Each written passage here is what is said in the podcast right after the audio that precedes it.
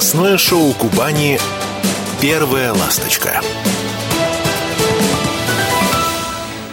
Доброе утро, Краснодар. Меня зовут Анастасия Степанова, и это новостное шоу, созданное по мотивам сайта kp.ru. Наш принцип – новости прежде всего. В Краснодаре 11.03, на дорогах четырехбальные пробки, а за окном – плюс 3, хотя ощущается как минусовая температура. Напомню, что у нас есть родийный мобильный, на который вы можете присылать текстовые и аудио сообщения, плюс 7 961 590 70 90. Подписывайтесь на наш телеграм-канал Радио КП Краснодар, слушайте нас на волне 91.0 FM. Эм. И напомню, что у нас есть э, рабочий, скажем так, номер 8 861 997 7997. Тоже можете звонить и э, пообщаемся в прямом прямом эфире «Почему бы и да». Что, перехожу к важным новостям Кубани и Краснодара. Очереди выросли в 10 раз. Мусорные разборки затронули несколько, несколько районов э, Кубани. Все началось из-за неточностей в квитанциях. Материал на эту тему написала моя коллега, заместитель главного редактора «Комсомольской правды Кубань» Галина Копылова. Галина сейчас со мной на связи. Галя, доброе утро. Доброе утро. Э, я вот ознакомилась э, с материалом твоим, поняла, что ситуация действительно серьезная, что э, люди, жители нескольких районов, Тихорецкий, Павловский, возмущены тем, что ну, есть определенные неточности в квитанциях, которые пришли да, за, вот, ну, получается, за, за предыдущие месяцы, за январь, по поводу вот, вот этих всех многострадальных мусорных уборок. Расскажи да, подробнее, пожалуйста. Начали э, рассказывать об этой теме. Это из-за того, что у нас э, в районах зашли в районы крупные рекоператоры, подрядные а, организации. Если раньше убирали мусор мелкие организации, да, в большой степени а, предприниматели, они отвечали mm-hmm. за 3-5 поселений в одном районе. То есть это небольшие поселения, там по в среднем по 5-10 тысяч человек. То есть сейчас э, крупные рекооператоры взяли не просто маленькие поселения, а все полностью районы, да, и несколько районов причем и, э, соответственно, население больше. То есть э, произошло укрупнение, да. Uh-huh. А, то есть укрупнение должно было помочь оптимизировать а, как-то работу, но, по мнению жителей, вместе с этим прибавило проблем. Какие-то проблемы, вот, допустим, а, экоцентр, рекоператор, рекоператор а, этот э, оператор обслуживает э, самую большую территорию в крае, 17 районов. Угу. И вот конкретно здесь массово люди начали э, жаловаться, что их поставили в жесткие бюрократические рамки. То есть а, какие недочеты. Началось все с того, что на адреса а, пришли квитанции, а работать рекоператор начал с декабря, да, вот с декабря, uh а, пришли квитанции, что у многих данные по прописке некорректны.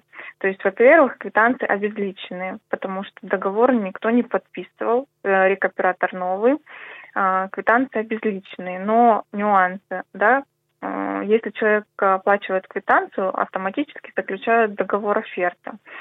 А в квитанциях э, не все данные правильные. Допустим, э, проживает э, в доме два человека, угу. квитанция пришла на оплату на четырех человек, а расчет производится от одного. То есть, естественно, владелец дома должен платить в два раза больше, чем положено.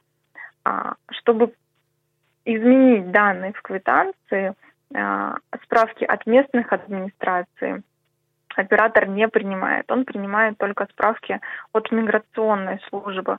То есть люди, которые живут в отдаленных населенных пунктах, миграционная служба находится а, в районном центре, угу. а, и офис а, рекоператора находится в районном центре, но а, подтвердить данные, допустим, должны а, жители отдаленных поселений. Им а, приходится ехать в районный центр, а иногда это достаточно проблематично. Справка, а это очень проблематично, угу. особенно если это пожилые люди. Конечно. Да? Вот говорят, что в экоцентре сказали, что справку можно взять а, через госуслуги.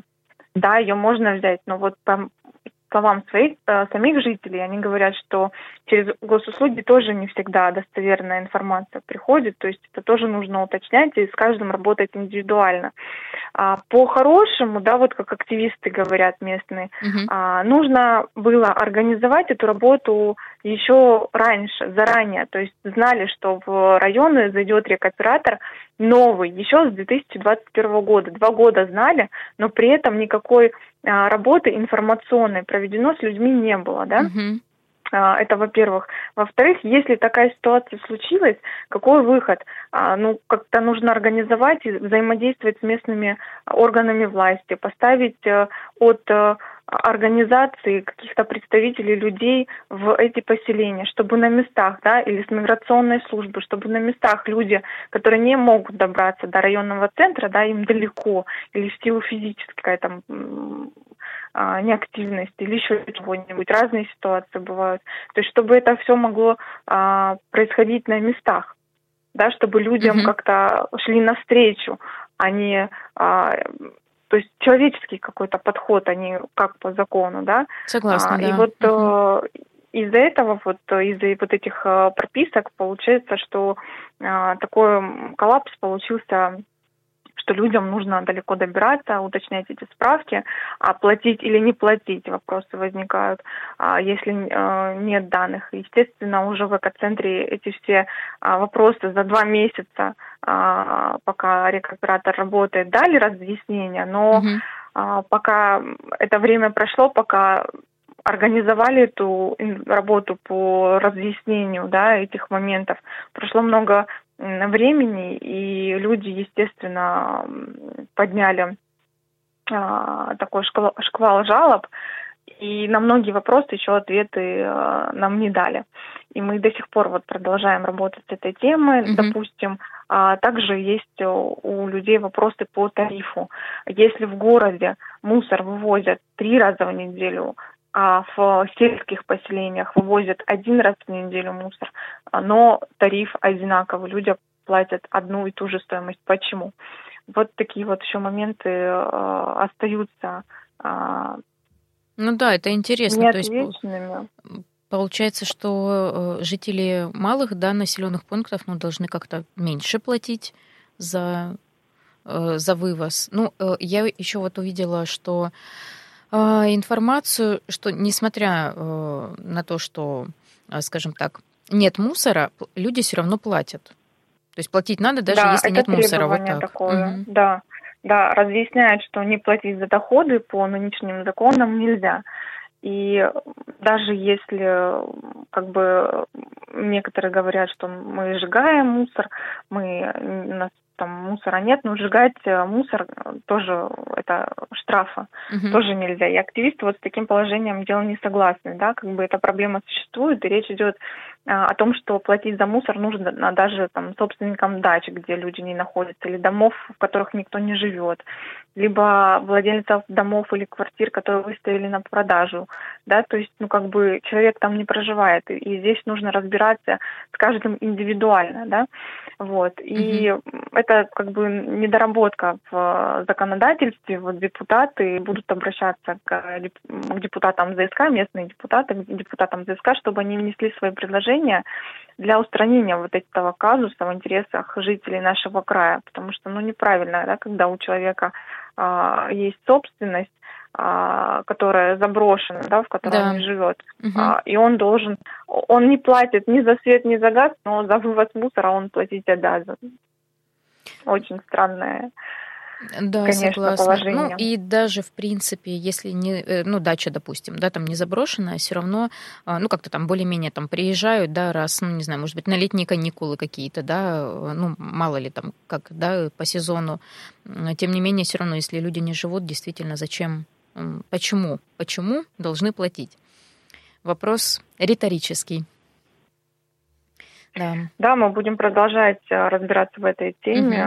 Угу. После жалоб э, также прокуратура пообещала проверить всю информацию, которая а, поступает от местных жителей, в том числе все жалобы, и предоставят зданию все данные с этими мусорными разборками в районах края. Галя, спасибо тебе большое, что подробно так рассказала об этой проблеме. Действительно, будем надеяться, что как-то она разрешится. Напомню, со мной на связи была заместитель главного редактора «Комсомольской правды Кубань» Галина Копылова. Я действительно э, надеюсь, что как-то это все разрешится, что депутаты ЗСК подключились э, к этому, э, к этой проблеме и как-то будет двигаться. Ну а пока нагрузка на миграционные службы увеличена, и не в два, не в три, а аж в десять раз. По статистике в январе 2023 года в отделы в целом по краю обратилось около двух тысяч, двух тысяч человек. А в январе уже этого года 11 тысяч граждан. Об этом «Комсомольской правде Кубань» в пресс-службе ГУ МВД России по региону сообщили. А в мусорной компании не отрицают, что в квитанциях могут быть неточности. Ну вот, хотя бы не отрицают. Пофамильная абонентская база компании еще не сформирована, поэтому могут быть расхождения в данных, а справку о составе семьи можно заказать и через госуслуги, отметили в экоцентре. Но отлично, конечно. Абонентская база не создана, но деньги уже у людей требуют. Анастасия Степанова меня зовут. Это «Первая ласточка», утреннее новостное шоу на радио «Комсомольская правда. Краснодар». Сейчас прервусь на небольшую рекламную паузу. А, затем вернусь и продолжим разговор. Будем говорить о накоплениях с известным экономистом, экспертом. Оставайтесь с нами на 91.0 FM. Эм. Первая ласточка. Все главные новости Кубани на kp.ru. Это Анастасия Степанова, первая ласточка. А, и будем сейчас в этом блоке разговаривать о сбережениях, которые пытаются накопить россияне, и что у них вообще как получается, не получается, и как вообще начать копить, рассказал общественный деятель, расскажет общественный деятель, политолог и экономист Роман Иноземцев, который сейчас со мной на связи. Роман, доброе утро. Вот, вы знаете, нашла такой опрос по поводу сбережения россиян, что 35% опрошенных говорят, что у них совсем нет сбережений, 16% говорят, что размер сбережений меньше ежемесячного дохода семьи, и 26%, что размер сбережений равен ежемесячному доходу э, семьи. И, а, вот только 3% сказали, что имеют э, сбережения, превышающие семейный доход за год. И вот у меня возник вопрос. Ну, то есть получается, что у нас э, большинство россиян, ну, как бы, скажем так, обычных людей, да, так скажем, средний класс или ниже среднего, у них сбережений, ну, или совсем нет, или, или где-то как-то немножечко, чуть-чуть, где-то как-то есть. Ну да, получается так. У нас в стране вообще как бы очень большая у нас очень высокий коэффициент Джини, то есть очень серьезное неравенство по доходам, поэтому мы видим то, что э, в значительной степени это у нас есть э, отрыв, э, то есть у кого-то есть сбережения аж на год и больше, да, а у кого-то еле-еле до месяца доходит. Это при том, что оптимальный размер э, сбережений это два месяца. Вот. Как uh-huh. утверждают многие финансовые консультанты. И происходящая в стране инфляция, она бьет прежде всего по низ, э, по людям с низкими доходами. То есть дорожают прежде всего товары э, народного потребления, да, вот те же самые яйца, те же огурцы, э, историю с которыми мы последние там полгода обсуждаем, там продукты, бензин. И вот те, у кого а, они, э, э доля расходов на эти товары больше, они, соответственно, больше всего страдают от этой инфляции. Тут э, трудно, конечно, что-то советовать, потому что там э, не все расходы можно порезать, то есть э, на многие вещи э, ну, надо по-любому тратиться, э, то есть ну, на, на тоже нормальное питание, на, на ту одежду нужно покупать и так далее. Тут единственное, что можно посоветовать, это то, чтобы люди стремились к обучению, стремились к развитию каких-то новых навыков и таким образом повышали свою конкурентоспособность на рынке труда, и по итогу зарабатывали больше. То есть переходили вот в те самые 3%. Угу. Роман, скажите, а вот, ну, я не знаю, может быть, существует какая-то норма условная, или ее сейчас вообще уже, наверное, нет, может быть, об этом даже и э, как-то не, не стоит говорить, но вот, допустим, ну, всякое бывает, да, у людей, что там какое-то или увольнение, или сокращение, и сколько нужно, не знаю, зарплат месячных человеку, чтобы ну какое-то время прожить, ну, скажем так, более-менее сытно? Ну вот очень многие консультанты, я в том числе придерживаюсь такого же мнения, говорят о том, что нужно держать сбережения на два месяца, то есть, то есть две месячных зарплаты. Вот, это вот то, то уровень сбережения, который должен быть, вот, остальное уже можно тратить. То есть, соответственно, не, не нужно тратить всю свою зарплату, нужно энное количество оставлять, но при этом не копить без цели. Почему? Тут есть одна большая ловушка, в которую многие попадают. Когда э, мы копим, нам в определенный момент начинает э, хотеться эти э, сбережения куда-то направить. И вот в этот момент мы их начинаем расходовать и, и очень часто неэффективно. Соответственно, э, поэтому а для того, чтобы такие мысли не э, возникали, нужно себе позволять какие-то э, радости, пусть и небольшие, вот, но которые вас э, предостерегают от импульсивных покупок и дорогих импульсивных покупок. Вот чтобы вот этот НЗ свой не, ну, не растрачивать на какие-то хотелки, а вот он должен быть именно что на черный день. Вы знаете, я понимаю, что мы живем в таком прям обществе потребления, И так сложно удержаться от этих импульсивных покупок, хотя, наверное, многое зависит от характера человека, да, потому что все мы разные, кому-то легче удается начать э, копить, да, и как бы ставить какую-то цель и к ней постепенно стремиться. Вот, ну, кто-то, скажем так, срывается.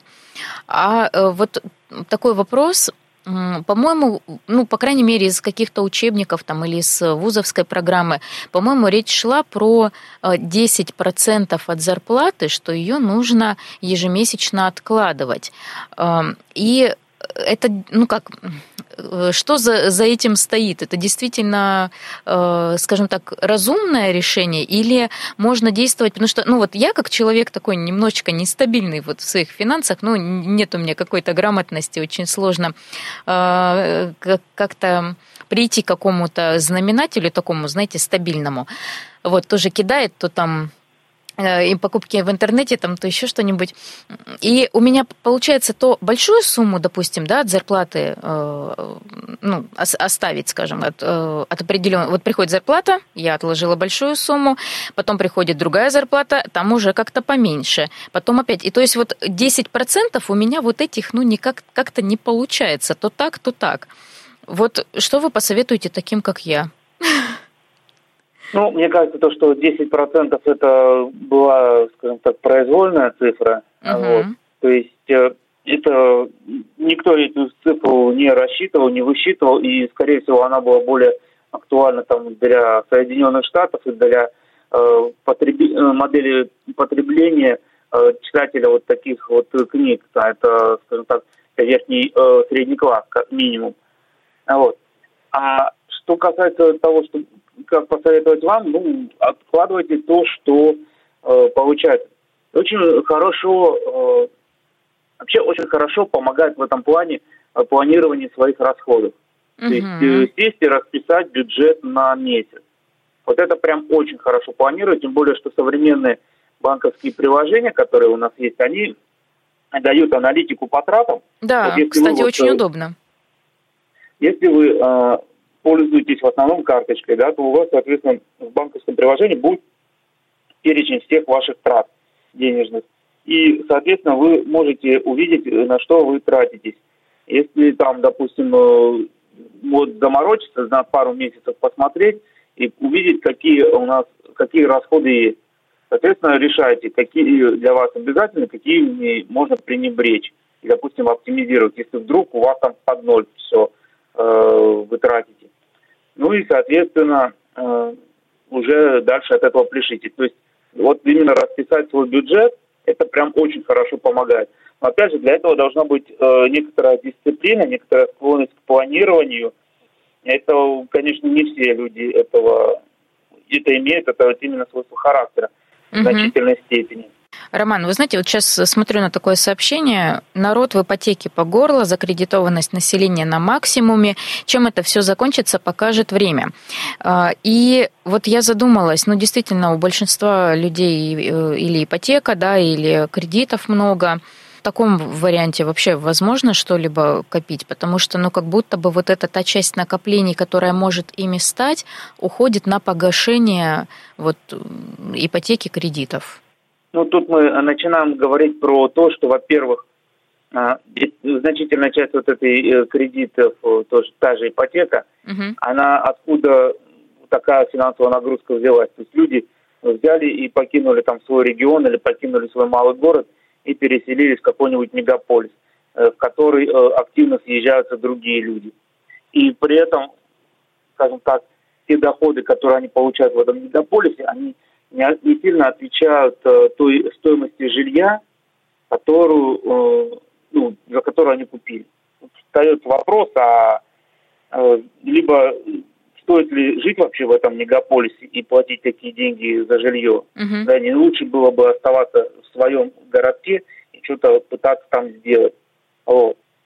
Э, либо встает вопрос, а правильно ли, э, может быть, стоит поменять какой-то род занятий, может быть, стоит чему-то научиться. Я из раза в раз вот говорю о том, что лучшее вложение, которое люди могут сделать, это вложение э, в собственную голову, в собственные руки. То есть освоить какой-то навык.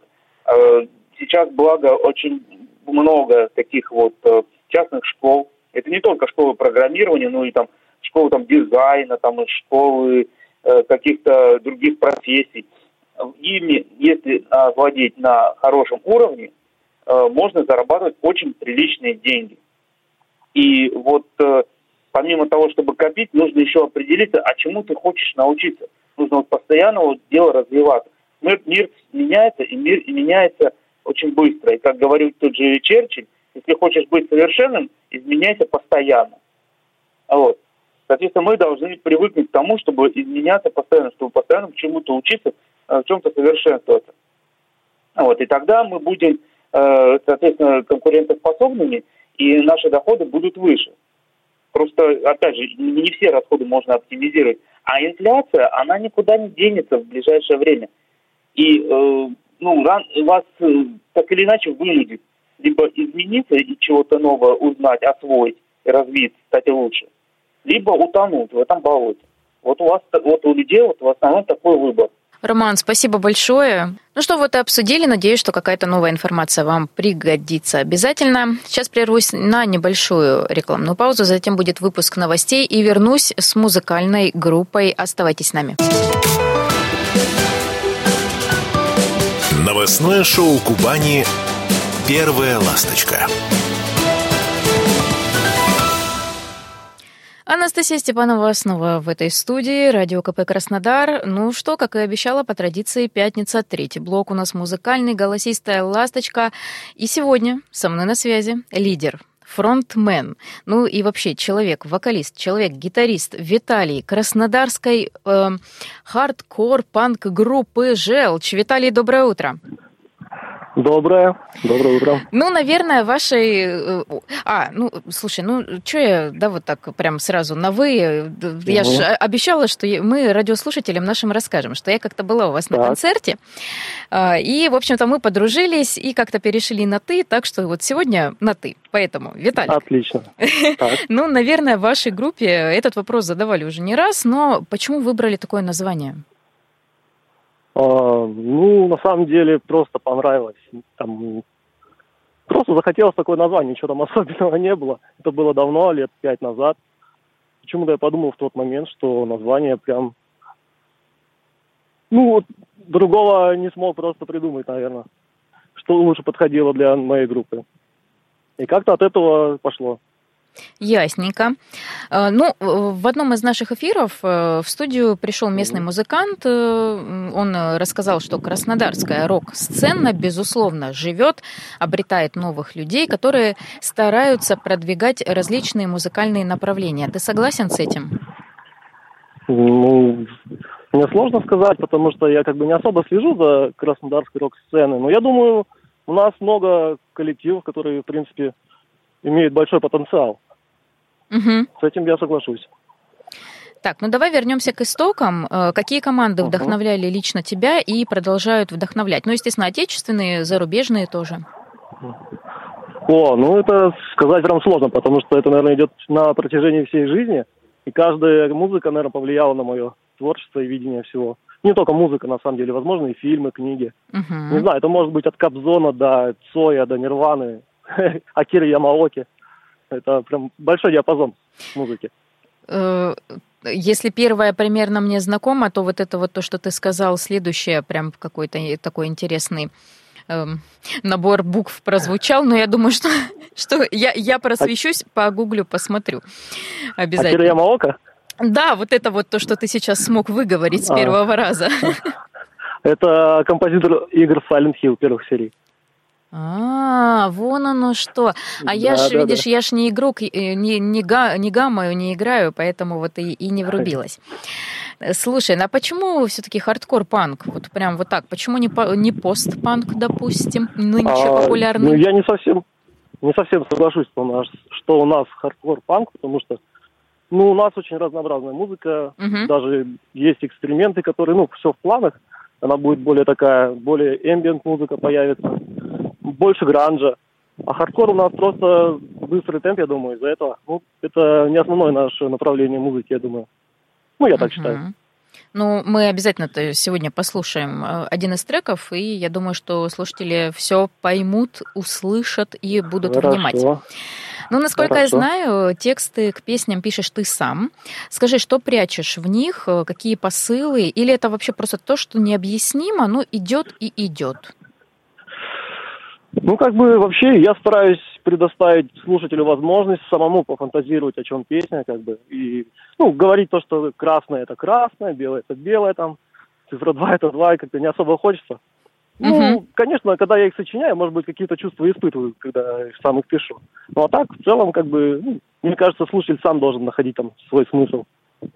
Ну, в общем, это не из той э, серии, когда на уроках литературы да, нам говорят, что хотел сказать Александр Пушкин, когда писал о синих занавесках. Да? Он хотел сказать о синих занавесках.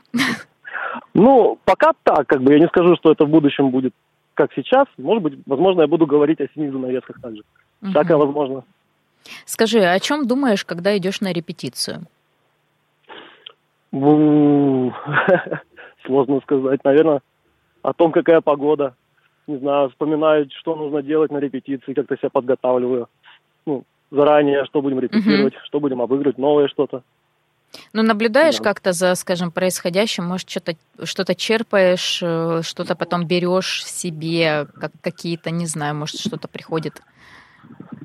Ну, нет, на репетицию я больше как, как это сказать, не на работу, но более, э, когда ты уже идешь чем-то готовым. Если ты подготавливаешь что-то, возможно, да, я испытываю какие-то эмоции, чувства, там, возможно, окружающая среда, даже невозможно, так и есть, что Мгм. она влияет. А вот когда на репетицию нет, то там уже готово все в голове, сформировано, и идешь уже подготовленный. Здорово. Э, Слушай, ну сейчас такой блиц будет, э, несколько вопросов, э, может быть, где-то как-то с каким-то подвохом.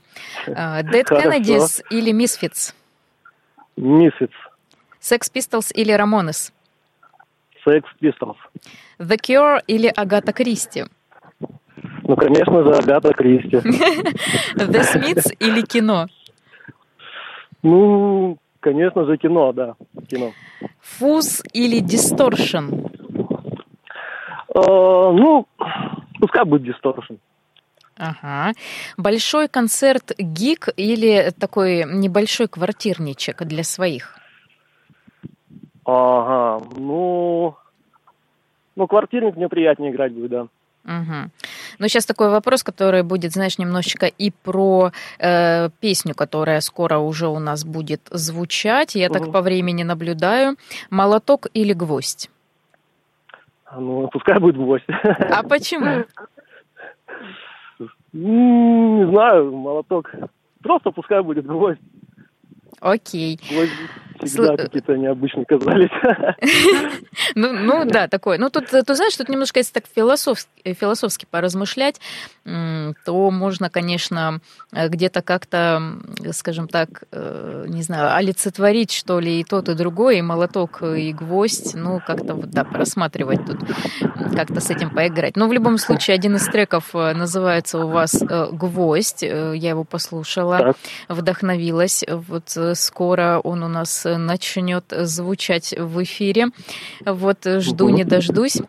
Спасибо тебе большое, что вышел угу. на связь. Напомню, что... Спасибо вам. Хорошего дня. Э, настроение. Э, со мной на связи был лидер, фронтмен краснодарской группы «Желчь» э, Виталий. Сейчас будет песня «Гвоздь», а я с вами прощаюсь. Меня зовут Анастасия Степанова, это «Первая ласточка». Услышимся с вами в понедельник. Отличных вам выходных, настроения. Пока.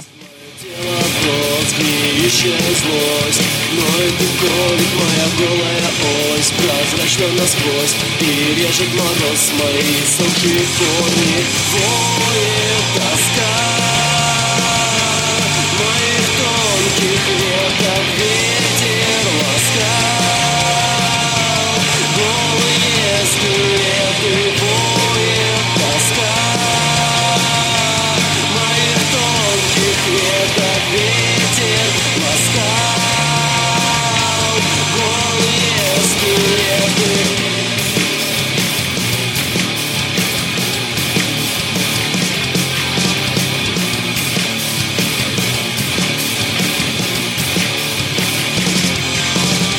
шаги нереально чисты, в ладонях тепло. Красота дурманит, ее голос искрит Листвой укроет мой стыд Нежность девственный дух, где звук снежинок тает Воет тоска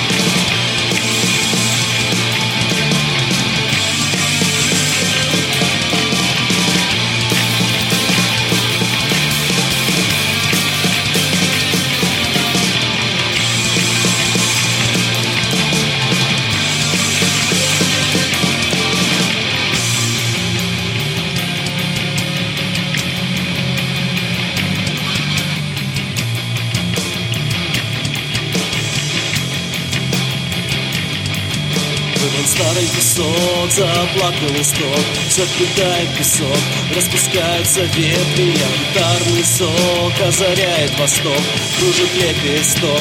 Апрельский ветер, выман старый кусок Заплакал листок, все вплетает песок Распускаются ветви Янтарный сок озаряет восток Кружит лепесток. Апрельский ветер Обними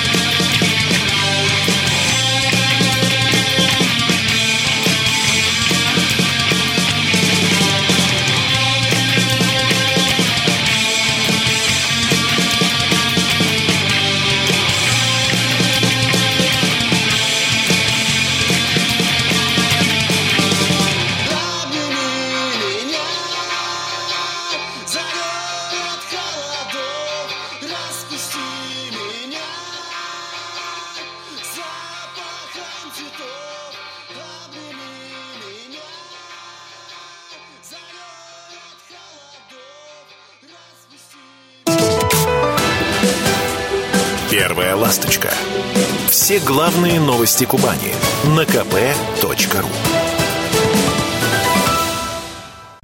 Я слушаю «Комсомольскую правду», потому что «Радио КП» — это корреспонденты в 400 городах России. От Южно-Сахалинска до Калининграда. Я слушаю «Радио КП» и тебе рекомендую.